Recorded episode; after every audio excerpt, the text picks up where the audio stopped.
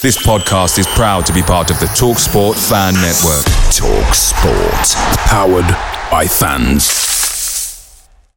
The TalkSport Fan Network is proudly supported by McDelivery, bringing you the food you love.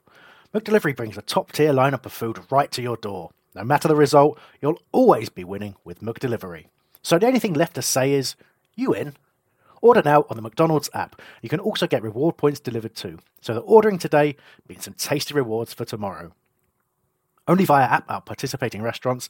18 plus. Rewards registration required. Points only on menu items. Delivery fee and terms apply. See mcdonalds.com.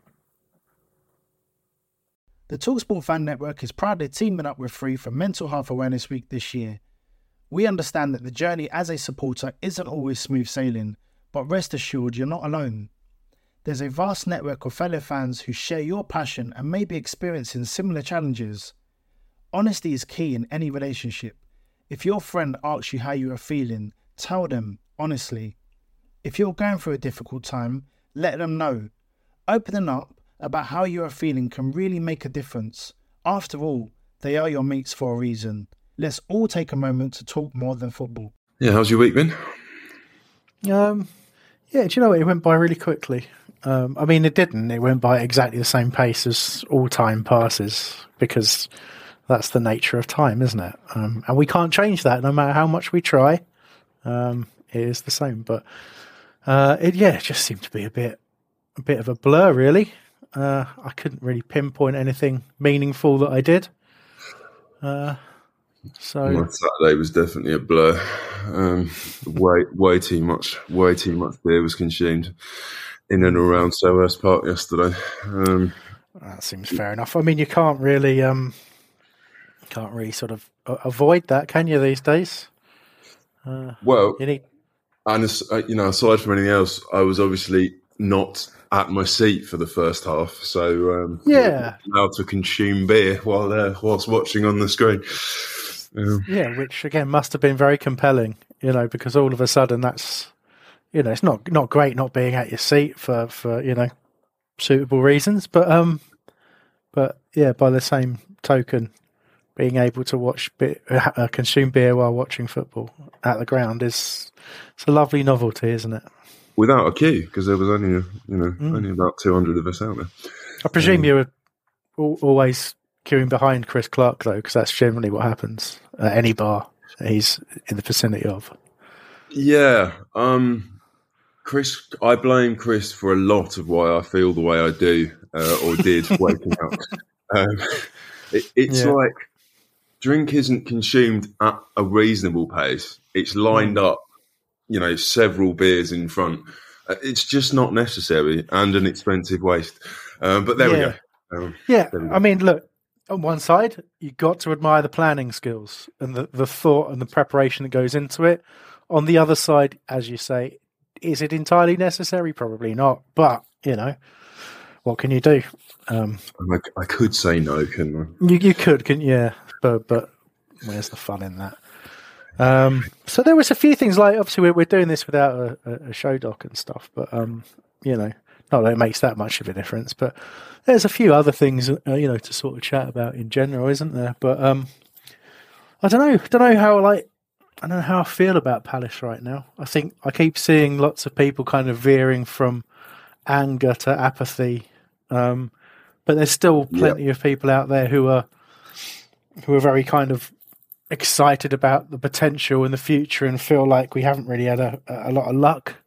You know what I mean? So like I don't know. I, I feel like we're in a position now where we're almost sort of running out of excuses as to why we can't put a run of good results together. But when you look at the table, a good performances together, sorry, and when you look at the table, we're still getting decent enough results to to be yep. in and around mid table. So it feels really odd. I'm like I'm happy with the points tally now. I have to say, looking at fixtures, I feel a little bit like it could get, you know, especially looking at you know Luton, you're sort of looking at it.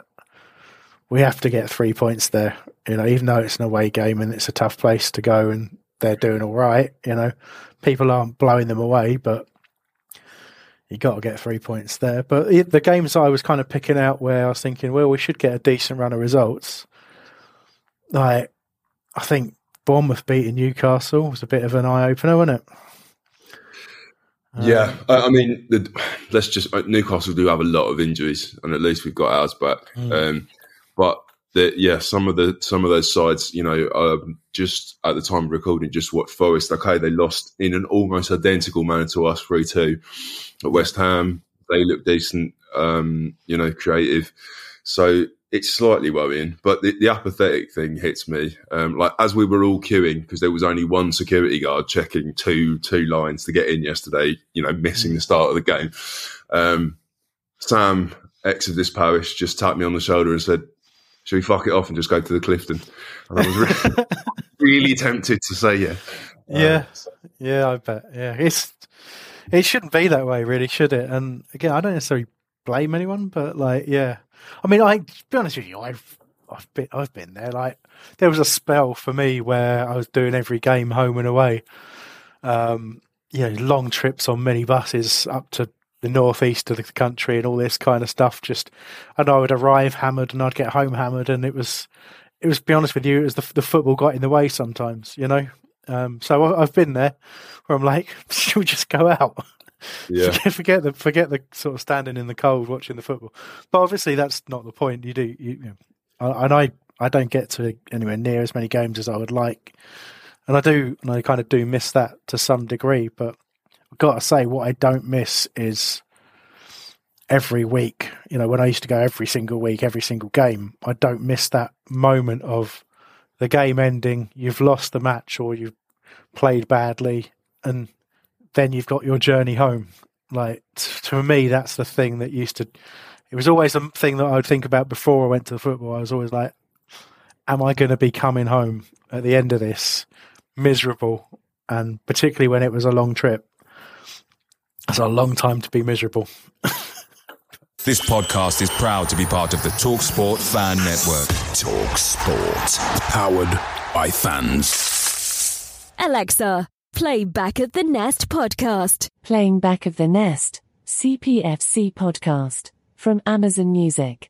Back of the Nest, now on your Alexa device and Amazon Music.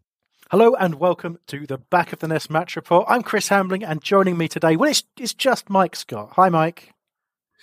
Just Mike, yes, um, yeah, yeah. Cara is not well, so she It's a is shame. laid up in bed. Yeah, yeah, yeah. It happens though, you know. Got a little bit of a sore throat myself. I'm just saying, like, I'm here. Just you know, yeah, and I'm hungover as fuck. So commitment sometimes, isn't it? That's what I'm just all I'm going to get at, really. But um, but- and um, I suppose, yeah, yeah, we've obviously here to talk about uh, a really disappointing result, um, but a, a bit of an odd one, you know, because the performance, particularly from an attacking sense, um, wasn't wasn't terrible. Um, and for long periods of the game, we were the dominant side. But um, I think conceding three at home to Everton is should serve as something of a wake up call um, to us doing the same thing in the same shape every single week, in my opinion. Um, but uh, and sort of set off a few alarm bells, really, because you know, as we were just kind of talking about pre-show, when you start looking at the fixtures and some of the results that are happening, you know, and I and I don't want to be the the sort of harbinger of doom, but let's say we don't get a result against Luton, I can feasibly see, you know, maybe one or two chances for a for a win where I might expect a win in the course of every match, taking us to the 30th of January, where we play Sheffield United at home, where I would expect a win. Prior to that, you know, Bournemouth, Bournemouth and Luton really are the games where I think we should have a very good chance of a victory. The rest of them, you know, we're going to have to be very, very good in all of those games to get anything from them. To me, that's worrying. Like, I, I, again, there's enough going on in the, you know, Premier League that we shouldn't shouldn't probably fear getting relegated. But um, but you know, we're going to have to really improve to get to get to this top half finish we keep talking about. Um, but there you are. Anyway, so I yeah, that's where I am at the minute. Um, but I guess we've got a few things to talk about before we get into the details of the game. Some good news throughout the course of the week, obviously. So, latest in a long line of players committing themselves to Palace for the long haul. Um, Bereyeza. Um, Xhadi's contract, 2027, it expires. Obviously, we know contracts. It doesn't necessarily mean he's at Palace till 2027, but puts us in a stronger position. Uh, or the likes of Man City and Spurs come back in for him, um, you know, January onwards, really. So, but a really good statement of intent, in, statement of intent, and you know, I'm sure a really good boost in wages for him, but he deserves it. He's an England international now. Yeah, he absolutely does. Um, and Parish has a decent track record of um, using those longer contracts when needs be to either wait for exactly what he's asked him for in cash or to keep the player as long as possible. So, um, yeah, that's a really good sign. He was fairly um, fairly downbeat in the post match interview. He said the same thing as you. Um, three goals against Everton at home is absolutely unacceptable. Um, so I think they caught him straight after the game. He's not going to be in the best mood, especially after what happened to him with the with the yellow card and stuff, which I'm sure we'll get onto. Um, but it's it's huge. Him and and then Olise coming back on, on you know the, the, largest chant of the of the whole game inside Selhurst was when Olise, uh, Olise came on. So that's just two great things. Yeah, yeah, for sure. Um, look, and I think you know uh, the bottom line is that he didn't have to sign that deal. You know, I know as I, as I was saying, contracts don't necessarily mean too much, but it would have been fairly straightforward for him to have just said, oh, you know, not going to make a decision on my future right now, and just let that situation roll on. So the kind of yes, there's reward in it for him, but yeah, you have to you have to admire both the club um, and their timing and the, the the standard of their negotiations and the reward that they're giving players who you know contribute massively to Palace. And look, you know, first half in particular, he was absolutely on fire. He was outstanding. Um, and just, yeah, I think probably just the lack of minutes this season caught up with him. Well, the lack of minutes recently caught up with him. Um, and he just tired sort of into the second half and didn't quite make the same impact. But, you know, uh, really, really very, very happy about that. And you, again, you've got to admire the club. It just occurred to me to mention as well that there was a newspaper rumour talking about the staff at the club and all that kind of stuff. There's a newspaper rumour that Man United are interested in Dougie Freedman as a, as a sporting director. Um, don't know if you had seen that, but if you hadn't, thoughts? Jesus Christ, really? Yeah. wow. Apparently, apparently, some wow. some person who's joining with Jim Ratcliffe um, has been impressed with his talent recruitment and felt feels like he might they might want him for them. So we'll see if that happens, right? Well, he's not. He's not going to get away with hiding in the shadows and not making any interviews if um, if he's front and centre at Man United. That's for sure. Mm. Yeah, yeah, that would be a shame. He's um, yeah, would, yeah. he's proved himself time and time again. We'll see if anything comes of that. Um, again, a lot of newspaper talk and stuff, but you never know. Um, obviously, forging a, a, bit of a reputation for himself. Um, so yeah, a couple of other things as well. I know the the, the Palace women are. I think they're probably just finished their game. Um, yeah, so recording. it was it, it, was three. I was meant to go be going with Cara, um, so big shame. Um, it was three two to Palace. So Molly-Mae Sharpe with the winner. Uh, well, she she put the third in, and then Lewes, who who were bottom anyway, um, got uh, a, late, a, late consolation, but um, another solid win. And with a game in hand, they're only a point behind the two top teams. So there is a realistic chance and I'm not going to jinx it that mm. Palace women could be in the WSL next season, which is um, would just be a absolutely phenomenal achievement. So keep a close eye on that. Um, so mixed fortunes for the for the young youngsters. The uh, the twenty ones were playing in the uh, I think it's the Premier League Cup. Um, I'm pretty sure that's what it's called. My brain's just completely gone. Yeah, it's called Premier League Cup. So played Ipswich Town. Um, it was a home game. It was at Sutton's ground, um, and yeah, four 0 down at half time was totally unexpected. Um, got absolutely battered in that first half. Had a you know an opportunity or two, but I think we'd made some pretty significant changes because we played in the week um, against AFC Wimbledon um, in the in the um, what what's that cup called now? That's going to do my head in. Is it the Papa John's still? Papa John's, thank you. Yeah, yeah. I always my brain always goes Johnstone's paint for some reason, but um, I think it's the same trophy anyway. But yeah, uh, yeah, lost 2 0 in that game, but really well, hard fought game. And obviously, we played um, played a couple of uh, uh, players who've been sort of in and around the, the first team area, like uh, Eboué and Hamada played in that game for, for 64 minutes. Uh, Ozoh has obviously been around the bench a, a few times, and Wells Morrison, who's been in some first team squads. So we, we played some decent players in that game.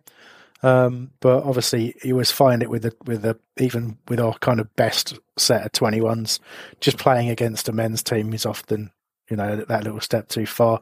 So I think maybe there was a little hangover against Ipswich because um, the second half we we improved immeasurably. Um, got two goals back. David Ozoh got one, uh, and Danny Imray uh, got another. But obviously, trying to overturn a, a four goal deficit was um, was a bit much. And, and to be honest, Whitworth made a, a, fair few saves to keep us in it. So uh, disappointing that was for sure. But the the 18s um, sort of uh, yeah beat um, West Brom two one. Um, Seb Williams and Hindolo Mustapha with the goals. Um, yeah, West Brom sort of pulled one back towards towards the hour in the second half, but uh, again, really good, strong result. I think. Um, again, I think it's back to back wins. If I'm, I think I'm right in saying, because um, they had a, didn't they have like a they smashed Tottenham? I think the week before. We talked about that last week. My brain's gone. No, we didn't do a pod last week. That's why it's confusing me. Um, they smashed. We, yeah, uh, we, we, haven't, we haven't covered that. Yeah, yeah. So smashed t- uh, Spurs five five two with another Zach Marsh hat trick. So um, yeah, again, two strong performances in a row, and um, yeah, got things going really well for the 18s. But a little dip from the 21s, but you know that happens in, in youth football. So I think those were all the things that I wanted to catch up on. I think you know I don't know if we talked yeah, about Ayew's new contract. Got, they got Stevenage, I think, on in midweek, um, so yeah. maybe they can bounce back. Um, I don't know if Chris Clark's going to be going to tick off another of his 92. No, Stevenage even in the league team. I don't yeah, know. they they were until recently. I think they probably still are. Okay. Um, so anyone going to that, kudos, kudos to you. Yeah, yeah, damn right. No, it's um, you know, I used to instinctively know stuff like that. Yeah, they're in League One. Yeah, there you go. So um, yeah, Jesus, they, were non-league of old, weren't they? And they, I, I yeah, forgotten the name, yeah. For, forgotten the name of the guy who who was uh, instrumental in getting them up and then left to join Preston and was terrible and never really recovered. But I forget his name, and I, I think probably most people have. Um, but there we go. Shall, shall, shall you're only going to know if you play Football Manager all the time. I think. Yeah, which I have. I have sort of started a game of the new one, uh, but I've got as far as starting the game and then hitting save, and I haven't gone back to it because I fear what might happen. So, um, but it means I have played every one since Championship Manager 1992, 93. I've played every year. I think you so. can just get like the modern stats for Championship Manager 93 or like Ultimate Soccer yeah. Just, yeah, just yeah. play that. it was definitely easier. one formation, you know, and you'd just win every time. Anyway, anyway, I digress. Um, it's hard to know really where to start with the game. I suppose we some, I attempted to start with with what you know Hodgson had said at the end to some degree. Um, so yeah, let's do that. So he said to match of the day. It's frustrating uh, because we conceded so early in the first half. Then we did well, I thought, to get that equaliser.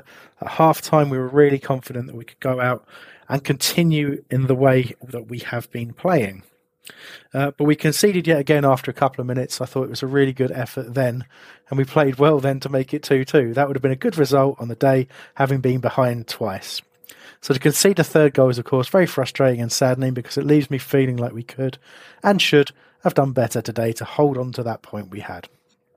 So we'll come, he does talk about Eze being booked for diving, which we'll come back to because that's a, probably a main talking point from the week as well. But I, I'm really conscious that what I'm probably doing is is looking at Roy's comments and nitpicking to some degree, but there's a couple of little red flags for me in there because I agree with him. It was frustrating, and I'm going to nail my colours firmly to the mast. I thought our performance was a lot better than of late, and I was quite happy with it. And, and as I was saying pre-show, it's like against Burnley, we got a lot of messages of people saying it's the result that counts, not the performance. Because let's face it, we didn't do a pod.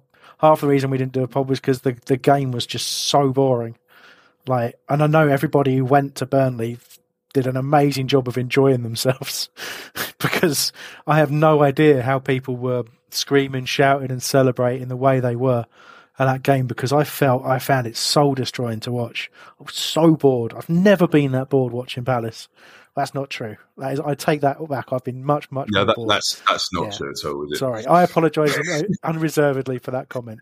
But it's been a while since I've been that bored watching Palace. Um, it's certainly the most boring 2 0 Palace win I, I can remember for a long while.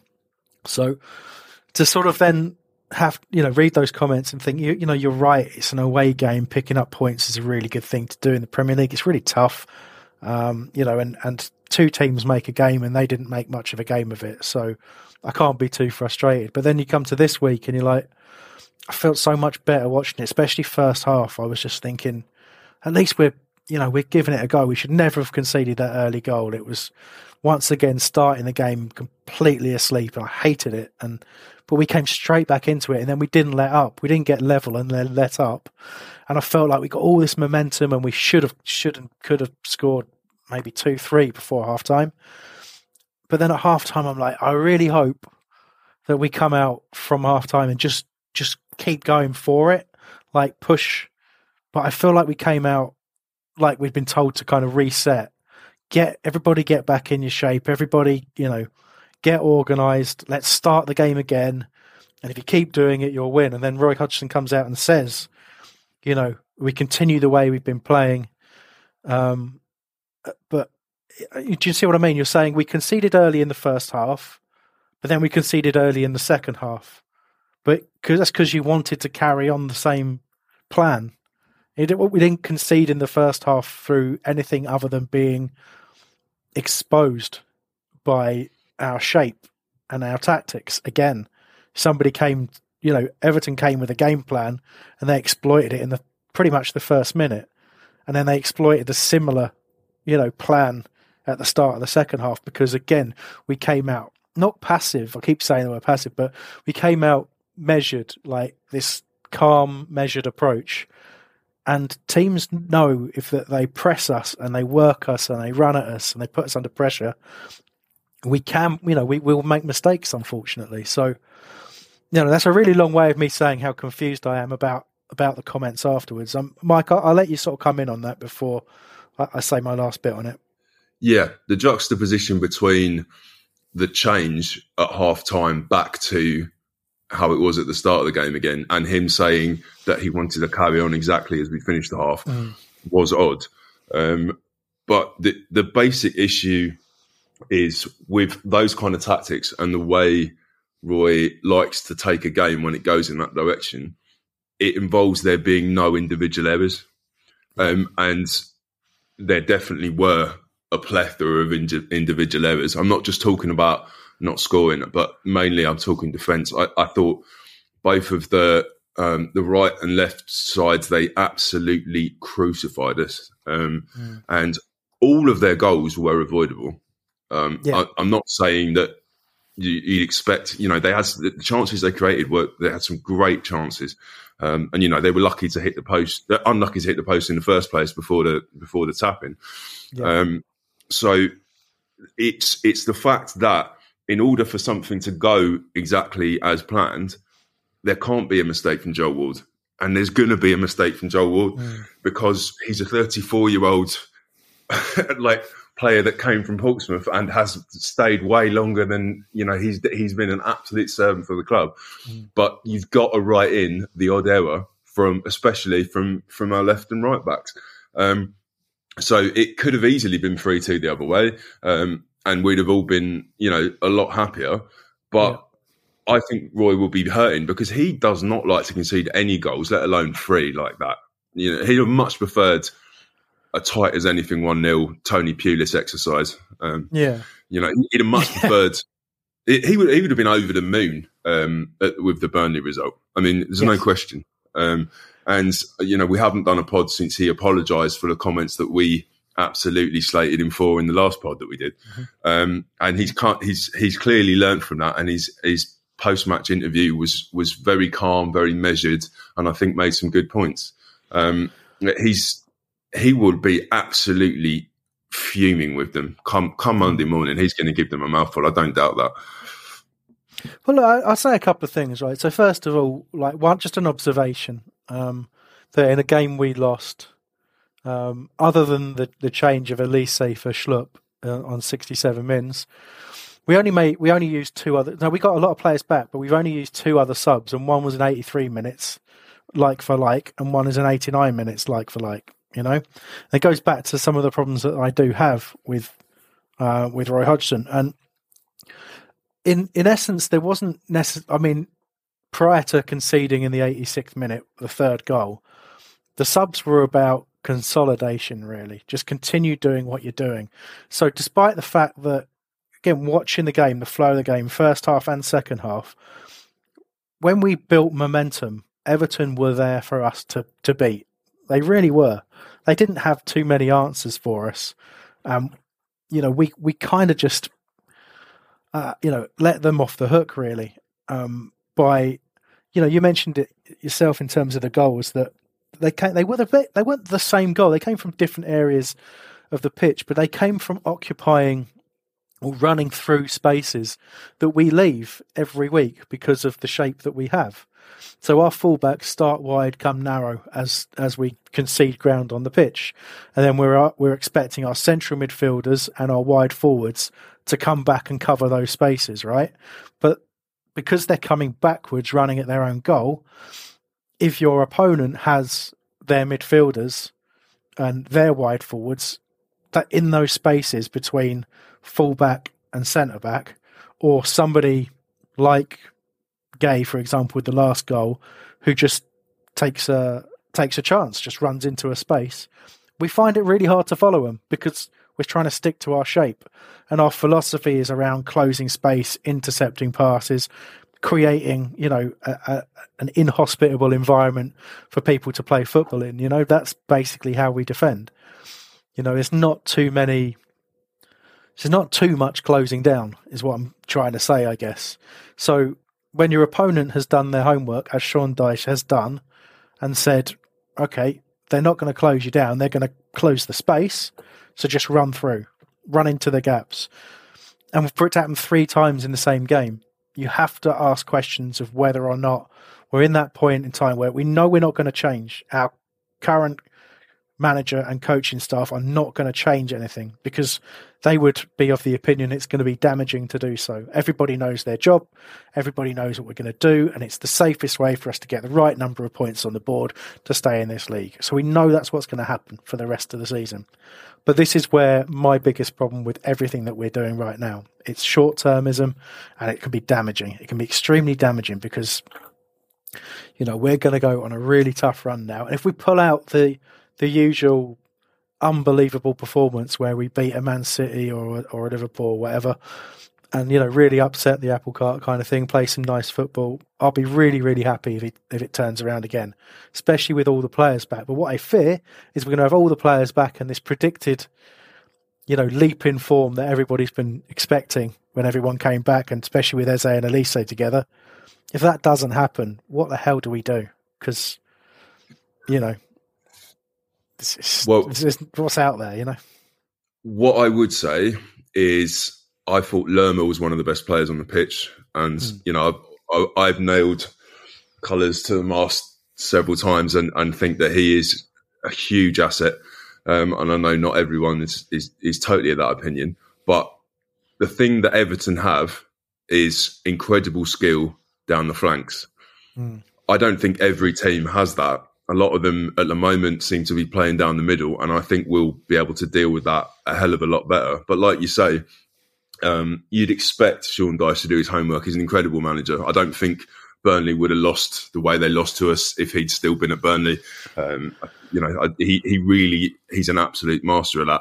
Um, I think we're going to do all right against teams that don't have the the same skill set as Everton. Mm. So, um, and and and the great thing was we did we absolutely run them ragged their, their defense as well. You know, the, all the things that we were complaining about um, for Spurs, where you know, we weren't we were letting them just pass the ball between them at the back to waste time without anyone closing down.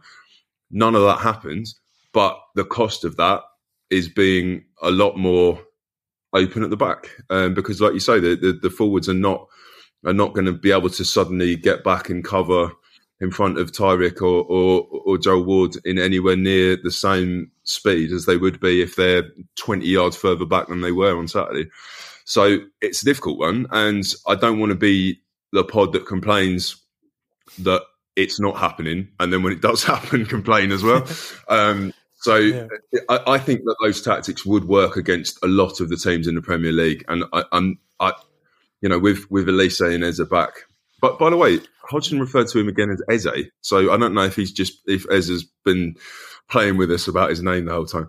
I mean, um, he still seems to say it Eze, but I mean, he called Roy Hodgson called him Eze, but he also calls Dougie Freedman Doug. So yeah, yeah, you know, you got to remember that as well. So he he, he yeah, probably decided a long time ago what the pronunciation is, and he won't change. He won't change. Doesn't yeah. change a lot of things. Does not like change. Let's face it. Um, yeah.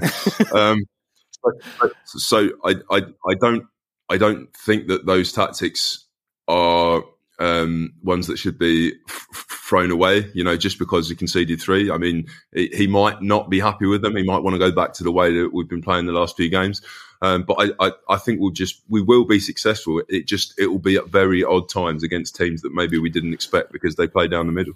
Yeah, look, it's certainly we're certainly playing percentage football in terms of both in the games and and you know, in, in general, in, for the course of the season, you know, we we have the philosophy our approach will win us enough points, and yeah, like you say, it might be sometimes hard to predict where those points will be won. Um, and but you know, like I said, my my concern is, you know, the the excuses will start to to run out, and for me, that you should not be we shouldn't be excusing, and you know, Roy Hodgson hasn't tried to excuse um, conceding three poor goals against Everton. Um, but I suppose I'm looking for more than just we sh- that shouldn't have. Away days are great, but there's nothing quite like playing at home. The same goes for McDonald's. Maximize your home ground advantage with McDelivery. You in? Order now on the McDonald's app. At participating restaurants, 18 plus, serving times, delivery fee, and terms apply. See McDonald's.com. The Talksport Fan Network is proudly teaming up with Free for Mental Health Awareness Week this year. We understand that the journey as a supporter isn't always smooth sailing, but rest assured you're not alone. There's a vast network of fellow fans who share your passion and may be experiencing similar challenges. Honesty is key in any relationship. If your friend asks you how you are feeling, tell them honestly. If you're going through a difficult time, let them know. Opening up about how you are feeling can really make a difference. After all, they are your mates for a reason let's all take a moment to talk more than football. Happened. I'm, you know, I'm looking for the kind of like some reaction, some some change, some rather than just saying like, yeah, that uh, that was bad, that shouldn't happen. Like I'm talking about game management. I'm talking about recognizing where the danger's coming from in a game and doing something about it. Do you remember like with Spurs when I was on completely the wrong side like we really needed him the over the other side, and we waited till half time to do it. You know that would be my the best way I can I can express what I think, what I'm trying to request, what I expect to see. I want us to be looking at how Everton scored their goals, not being focused on the fact that we got level pretty quickly and were dominating the game. I think we still should have. I would expect the defence in particular to have kind of picked up on what the issue was and tried to organize ourselves a bit better. And I don't know if it's fair to ask, you know, Schlupp and Ayew in particular as our, our you know wide forwards who are being asked to track back. If it was fair to say, guys, you're going to have to start deeper, and it yeah, it will affect our attacking play because I'd probably be seeing him moaning about that. So yeah, I, I don't know. I suppose the only the the last thing I wanted to mention really on on the kind of comments, it was again with lots of reference to, you know, the point, if you like. So we played well to make it two two, and that would have been a good result. But it's like, no, two two would have been would have been a, a a point earned when we should have had all three. That's to, to describe 2 2 as a good result on the day, having been behind twice, I know what he's saying, and I know to some degree I'm nitpicking, but like 2 2 is not a good result against Everton at home. It's an it's an okay result, but not a good result. Um, so I just I wish the mentality was different. I really do. Yeah, yeah, I I, I felt the same. Um, I can, you know, with with five minutes to go, I, I was very much. I, would have took a, a, a two all mm. um, because I saw how open we were, and because I'd put a bet on the draw before the game, um, which uh, you know always always adds something. Um, yeah, the, the thing is, if he's if he's micromanaging them, and he doesn't trust footballers to take their own initiative, which you know is is fine. If you you know he's got fifty years, hundred and fifty years of managing experience, um, he probably does know better. Um, but he can only impact when there's a stoppage, half time, whatever. Um, and you're right. I don't think that the players have enough autonomy on their own to be able to do those kind of things. Um, so it's basically it, a game like that becomes a lottery, you know, and we were on the wrong end of it. Another day we won't be. Um, it, that that's that's why it hurts more than if we'd have gone if we if we'd have gone two 0 down and not really got a fight back in us. We could just have a proper moan and just say, yeah, we were shit. Um, but we were the better team. Um, and it was interesting that um, Max Rushden on uh, Talk Sport before the game said the weird thing, I can't predict this game because both teams love to not have possession. And I kind of agreed. I thought whoever ended up with less possession was probably going to win the game. And we ended up having two thirds of possession, um, yeah. which I just, yeah, again, I'm, I'm a, I'm a Tony Pulis. Let's have 19% and beat them 1 0 kind of a man. But, um, yeah. It, yeah, it's a really interesting point that. And, and it's not, not one I was thinking too much about, but, you know, the, the victor is the one who concedes the most possession is a really weird situation. Like, yeah, you can kind of like kind of kind of picture that mentality in that battle is a very odd one. But no, I don't know if we're reading. I, I don't know if we. I don't know if I'm reading too much into the kind of impact of those halftime talks. But I, I find myself in a place where I suppose because we've seen it so much that the first half has been abject, and you know, or at least dull and we're nil nil or something. I think the majority of our games have been nil nil at half time, or certainly nil for us. Um, like, and then seeing us do something in the break that that we see an improvement. I always think we we have tended to struggle in the second half of games where we've actually played well in the first half. Whether whatever the result is, however it's happening, I think we struggle with that no, it's working. Keep going, guys. I think as soon as we do that, you know, I think our opponents almost we're almost handing it to them because I think we just struggle, and then we're trying to react from the bench, like you've been been saying. It's hard hard to get the proper influence there. That's a great point, and the fact that we've got as paper thin squad as we have means that in in almost any game we're not going to be consistent across 90 minutes. It, ju- it just isn't going to happen. Um, you know, the, the players that he relies on, Schlupp, for example, I, I, don't see Schlupp finishing 90 minutes too often this season um, because he just runs himself into the ground for Roy's way of playing him. Um, and he's t- he's too old to be doing what he's doing for that length of time. So almost uh, keeping, yeah. every, keeping everything all right until half time is um, it, has been relatively effective. But you know, when you when you concede the way we did, I mean, before I, before I'd even managed to get inside the grounds, we all heard, "Oh fuck," and um, by the time I got in there, it was, just just for the penalty. But um, you know, I don't know how we're going to provide a, a solid ninety minutes with as few players as we have that are actually first team worthy for Roy. No, it, no, but it's tough. But again, I mean, if you if you look at you know Everton's um, lineup on the day, and like, what you know, I don't necessarily need to, to pick out this this game specifically, but like their their approach again. Dyche is is quite an old school manager, right? You know, he's not. You know, he's he's similarly not made too many, but he made a half time change. You know, he took he took Onana off and, and put Gueye on uh, at half time. um, and and you know made a made a change and around taking taking Calvert Lewin off as well. Some some point in the second half, um, quite quite late on, but not that late on, if you know what I mean. So like he's he's made a really decisive change at half time, and you know, whilst yeah, I agree we don't necessarily have the squad to to get give people ninety minutes. We played a team who are the closest in terms of approach as to as to how we operate, which is basically to try and get ninety minutes out of the team that started the game. And I just think it's a it's a very outdated approach, uh, and and I think our substitutions are begrudging and like for like more often than not. They're just like we may as well put these players on and you know just keep doing what you're doing. And you know i think we are we have fallen behind in that respect. And that's not all on the manager. As you say it's about options that you have. But i do feel like you know the options and the trust isn't there um, with the rest of the team. I mean am i being uh, harsh in saying i don't think Joel Ward should have played anywhere near as long of that game as he did am i, am I being harsh I, I don't think so but like but then i i do feel like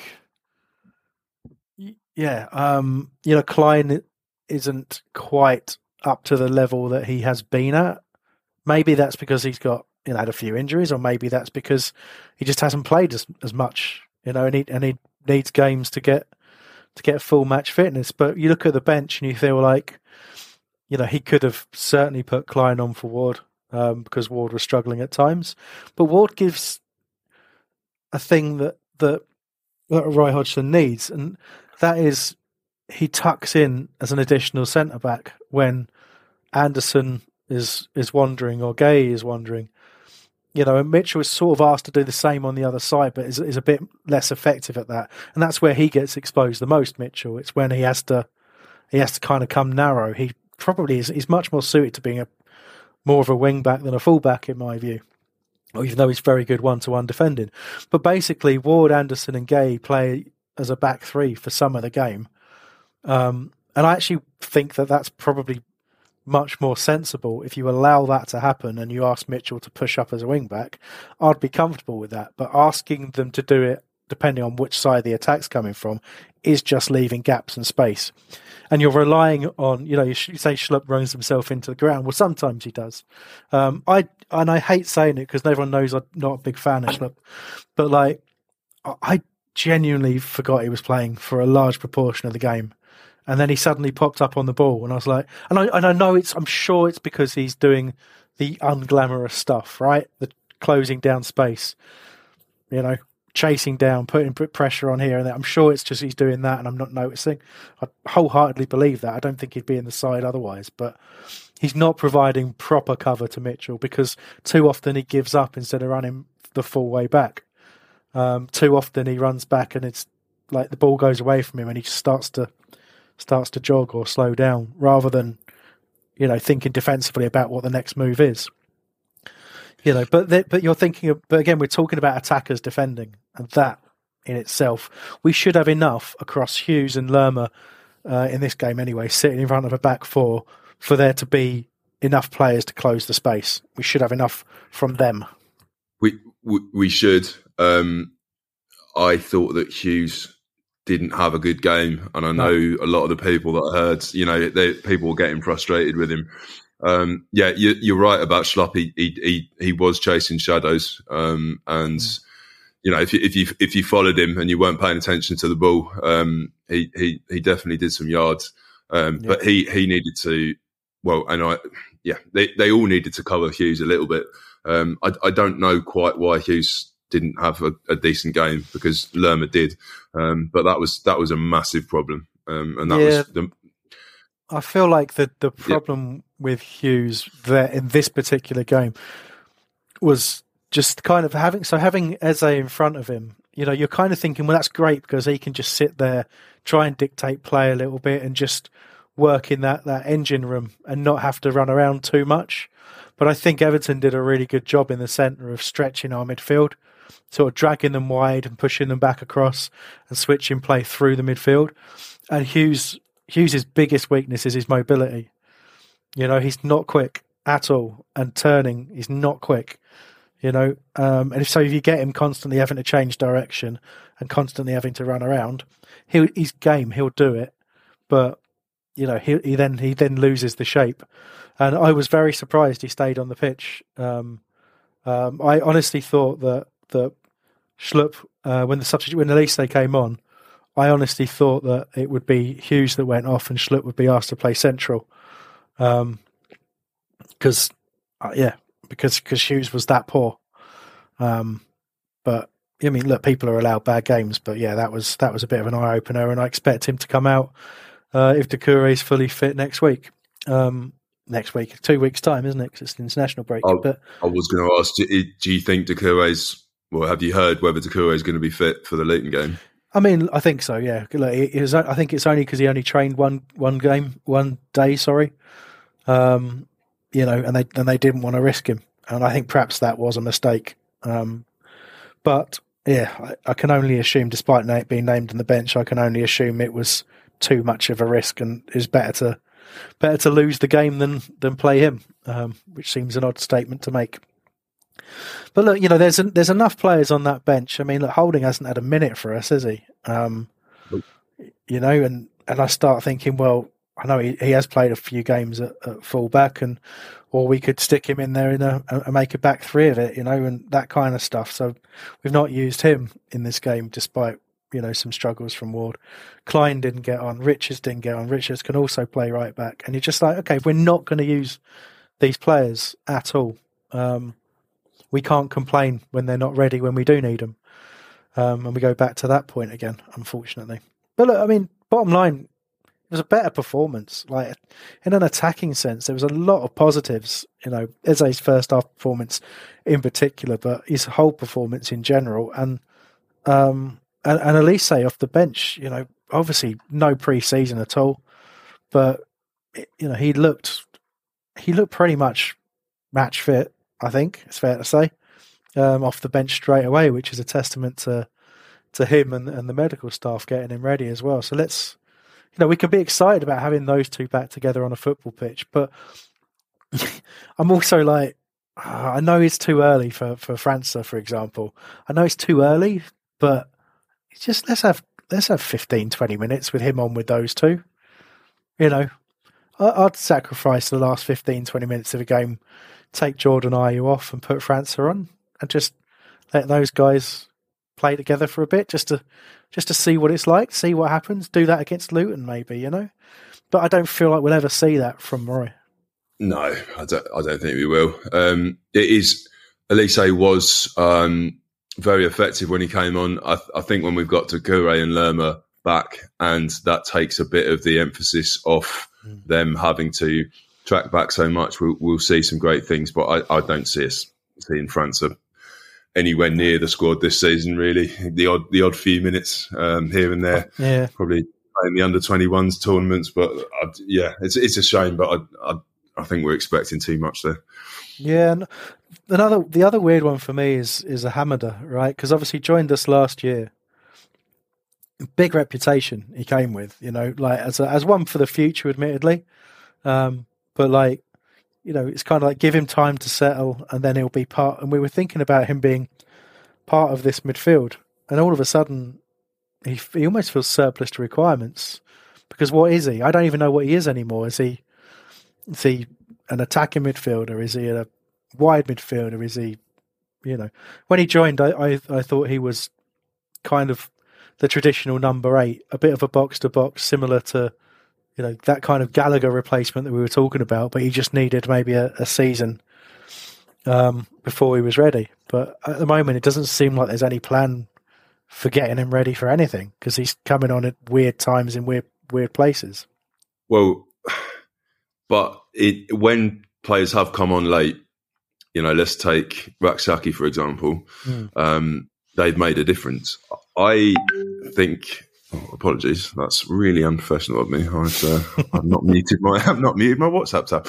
Um, I, I I think Hamid has been mostly anonymous in the times he's come on, um, yeah. and we already know that you need to do something ridiculously special for Roy to include you in, you know, to get longer minutes. I, I don't think he's done anything to win over Roy. I don't really think he's done anything to win over the fans that much, um, which is which is harsh. I know, as he's not had much opportunity, but he was. I forgot he was on the pitch when he when he came on the lo- and the last couple of times he's been on. Really, yeah, yeah. That's just kind of what I was getting at. I don't I don't know what he's for anymore, and I, I feel a bit sorry for him to some degree. But I guess I guess we'll see. But he just feels like he's going to be one of those kind of forgotten players that that we bring in, and you know we don't use. There you go. Um, well, let well let's talk very quickly about um, Eze's being booked for for diving, um, because it, it was it was a horrendous decision, absolutely terrible decision. Um, like I mean, on the sound of the challenge alone, like you, you could hear the contact. Um, but the reaction, everything about what he did, is extraordinary skill to do to to you know and balance for him to do what he did. So, I, I, you know, Roy's words were this: that he, he shouldn't have been uh, he shouldn't have been booked for simulation. I did say to Anthony Taylor, I couldn't see exactly if it was a penalty or, or not a penalty from where I was standing, but I do know as a and uh, that when he goes into those situations, to create a chance. It doesn't go through his head to throw himself down in the hope of getting a penalty. It might have been a collision and no penalty. I'd have accepted that. But to get a yellow card was not right. It suggests he is a cheat, which he absolutely is not. But I couldn't see from the touchline if it was a foul or not. You should. Uh, there we go. That was it um, on that matter. So, I mean, pretty strong that first of all making sure that, that people understand that Eze's not a cheat. And it's just another of these. It, it, seems to be the same type of player who gets almost labelled with this.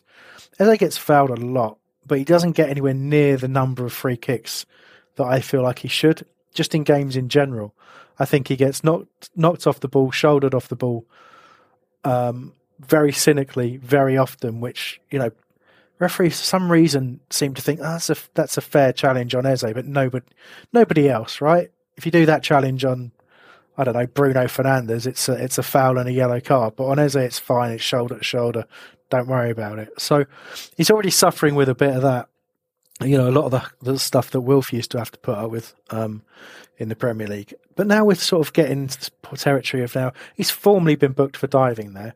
So, but VAR come along and they've probably had a word with Anthony Taylor because arguably Eze did a couple of fouls afterwards where he could have gone for a second yellow. And they've probably had a word and said, you you've had one there, Anthony. You didn't see the contact, fair enough, but it's nowhere near simulation. So it's his back leg, and it can be difficult to see. But so it's his his planted right foot collides with uh, Branthwaite, takes him down, um, and also Branthwaite knows he takes him down as well, uh, and then goes to the referee, uh, shouting that it's a dive. So I have a real problem with that. Um, that a fellow professional is like is, knows he's committed a foul, and honestly, my opinion, and I know others, others, others disagree, it's a penalty. It's it's a foul anywhere else on the pitch, so it's a penalty. VAR's not going to overturn it because it's not conclusive enough, but it's one of those, isn't it? It's just absolutely embarrassing for the officials, and they should be apologising. Yeah, I think Eze said something like, "I can't look at the official." Like he he in his post match was fairly measured, um, and it only came up towards the end of the conversation. But he, yeah, he said he, he can't look at him, which I think means he was he was incredibly annoyed. Uh, look, it it's already from what I could hear on the radio today, it, it's already now discussion that he is a cheat, and mm-hmm. it it seems to be black players that always have this. Like yep. you, you, never you you you don't ever hear about Mo Salah even though he is a diver, he absolutely hundred percent is.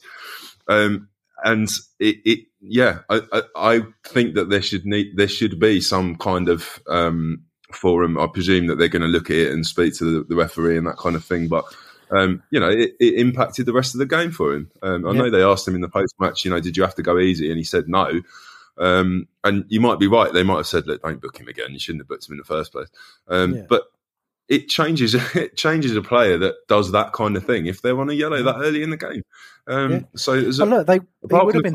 we yeah. could have been ahead at that point, you know, because um, it was a penalty. I, I, mean, I couldn't tell from the other end what had gone on, but mm. watching it back, it, it's a penalty. Um, yeah. so you know that could have totally changed the game. Yeah, exactly right. And again, you, we're back talking about VAR and what it's supposed to do and what it's not there to do. And, and I think people have just lost all sight of what it's supposed to be for. Um, you know, to, is, is this in this situation? It's kind of like, well, no, it's letter of the law. It's not supposed to change anything unless it's clear, you know, clear and oh, what's the other word? I can't remember. My brain has gone. But you know, Clear- if it's a clear clear, and and obvious obvious, error. yeah. But it is clear But and obvious it error. would you know? Yeah, so I, I, I, guess by the letter of the law, it's it's there to ch- it's to t- overturn red cards rather than yellows. Yeah. Um, and if they say there's not enough evidence to turn over, like you say, the penalty decision, then fair enough. Um, But but that's But, kind of what I mean. you know- Is I feel like they didn't do it because, like, then they they not only have to give the penalty, but then they have to get he has to then stand there and do that or whatever with the yellow card. And I think they're like, I don't, I precisely. don't, So I don't want to ask my mate to do that. if So there hadn't have been a yellow card, hmm. there is no way that they wouldn't have overturned that. yeah, yeah, I They they, they act, the way that the, I it, by by the way VAR should be, how it's hmm. used in the rest of the world, it wouldn't have been overturned. But the way that they use it in the Premier League in the last couple of seasons, if he hadn't have been booked, there's no way they wouldn't have overturned that. No, exactly. That just goes back to the point. I, I, I am now firmly in. I don't know. Assume it's a camp, but if it isn't, I'm making one. Um, that is any technology in football should just be entirely technological based, no interpretation whatsoever. It should like offside. It should be factually is that person offside? If they are, fine. Let's call it offside. If you want technology in football, goal line technology is a great example of that because there's no idiot looking at it saying, "Oh, I think it's probably over the line." But the second you introduce the idiots and put them in a room and say, "Interpret this information," like you know, slow this thing down to an incredibly slow pace, and then watch when it looks like a terribly terrible premeditated foul. But don't, under any circumstances, then watch it back at full pace where it might change your opinion because we can't have that. You know, there's no common sense, is there? It's just absolute madness. Um, but yeah, real real shame for Eze. Really, um, it's time for some the BBC key facts, key stats. Hey, this is Um, the most okay. exciting bit for me. It really is, yeah. So uh, Everton boss Sean Dyche has now won seven of his 16 Premier League matches against Crystal Palace, drawn four, lost five. He has only recorded more victories against Bournemouth. Uh, and I feel that's probably the extra motivation from the fact that he's applied for the Palace job so many times and been turned down. Sorry, Sean. it's just Yeah. it's just the problem was you you were at Burnley and you filled the entire team with a certain demographic of player that doesn't really fit with South. That's all it was. Don't worry, mate. Navigated that one. Everton have scored more goals in the opening minute of a Premier in Premier League games than any other side in the competition's history. Thirteen. 13 goals in the opening minute over the course of their time in the Premier League. I have no other team to compare it to, so I don't know how mu- how far ahead they are, but that's um, that's a hell of a stat. Yeah. Um, Odsonne Edouard has now scored as many Premier League goals this season, brackets five, after 11 appearances as he did in the whole of last season, five goals in 35. Uh, which is a good opportunity for me to say, I actually thought he was pretty poor in this game. Um, looked very much off the pace, looked like the confidence had gone uh, from earlier in the season. But he took the goal fantastically well, and that shows the value of having a player in and around the kind of penalty area, six yard box, who has striking instincts. And it just means if we created a bit more of that type of opportunity for him, he'd probably score more goals, right? That's what it suggests to me. Yeah, well, that's what he did at Celtic. Um, uh, yeah, it was Celtic, wasn't it? Yeah, um, it was, it, yeah. um, you know, it was proper. Just they, they, I remember them saying it wasn't expected to track back. wasn't expected. He just a proper old school six yard box striker. Yep. You can play down the middle and play off the left, but as long as you don't ask him to do too much else, get him in the right areas, he scores goals. But um, I don't know if we're ever going to be a, a team that can accommodate that. Um, I don't care about Mykolenko.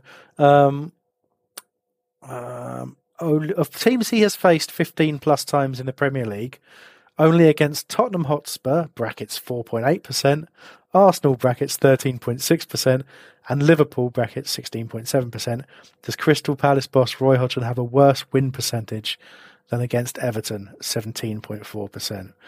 So we have a, so Roy, as we've known this for years, that Roy is absolutely awful at beating Spurs, 4.8% of, of matches. Um, oh dear. But yeah, it's um, Spurs, Arsenal, Liverpool are the teams that we have beaten less than Everton, which is a considering how poor Everton have been at times, is really really worrying. Uh, but there you go; those wow. were the the BBC stats. Um, so maybe wow. we shouldn't have expected any more than we got. Well, I was expecting the draw because it feels like it's always a bloody draw against Everton. But um, there you go. Um, that, the, that, probably the, is it. The other yeah. thing is, I've um, I've managed to. I always bet on the result of every game, um, just on the Premier League, and I managed to not get a single one right last week. And thus far, with at the time of recording, Chelsea beating Man City, I'm destined to get every single one wrong this week as well. That's actually pretty fucking difficult to do, people. Oh yeah, if you could, can you do that bet of betting that you're going to be wrong? Probably, yeah. I need to do that bet that you're wrong, so I need to do the opposite of what I don't know. It's not the opposite because there's three results. That's always the problem, isn't it? Um, but yeah, yeah. I just didn't. I, there you go. It's 39 minutes at the time of recording, just for posterity. Uh, Chelsea are 2 1 up against City. But we're 1 0 down. Interesting. Interesting turnaround there. Hmm. Anyway, probably can't sit here for, for the rest of that watching that on teletext or whatever. I said teletext. It's just a website. It's just a BBC website. I don't know why my brain went teletext. teletext. If you want to, if you want to go, teletext is online. If you want to go back to the old school. Okay, well I know what I'm doing with the rest of my day. right, page page three oh two. Off I go. Um. Anyway, uh, I think that's about it, really, isn't it? Um. Got anything else to say? Yeah, I, I, didn't want this to be a long one, and we, I don't know how we managed to get an hour out of it. Really, um, I no, I, I think what we can probably establish is it's so chalk and cheese between what happened against Burnley and what happened against Everton that there's not a lot of point in us discussing it because against Luton, I can only imagine it's going to be something again, and this is a yeah. totally pointless exercise. Okay, good. I think that should be our tagline from now on. Back of the nest, a totally pointless exercise. I like it. Um, all right, good. So at some point, Nick will be doing a preview show ahead of the Luton game. Um, but the content never stops flowing out of DR Kerners. Is that a nice thing to say? The content yeah, never stops so. flowing. Yeah, he, he produces on a continual basis. And I'll let you read into that whatever you'd like to read into that. So check out our YouTube channel. Uh, just search back of the ch- back of the nest mm. on YouTube, um, and, and, and all all other things go on the internet and search back of the nest. You know, especially TikTok, because producer Mikey's son managed to get the login for our TikTok. So um, you might you might you might get some content from um, like a ten year old boy as well. That's uh, it. It's probably um, probably better than what we come up with. Yeah, it'd be mainly bird watching related, I believe. So um, yeah, but enjoy that, and uh, yeah, he managed to turn on the two factor authentication as well, which is very impressive. Um, yeah, good good work, good work. All right. Uh, thanks, Mike. Thanks, everybody, for, for listening. If you sent us messages, I apologise that we didn't look at them uh, this week. Usually we do, but um, it's been a bit of a bit of a rush job this week. So, um, but hey, hopefully you, you got something out of it, and um, we'll be back again uh, in a couple of weeks' time to, to review the Luton game. So we'll see you then. Come on, you Palace.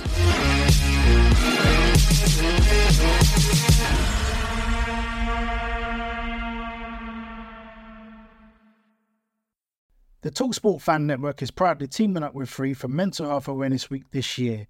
As football fans, we often pride ourselves on knowing everything, from which substitution can turn the game around to the quickest route home to beat the crowds. However, when it comes to discussing feelings with our friends, we might not always feel as confident. That's why we're here to equip you with the right tools so you can reach out to those who can help.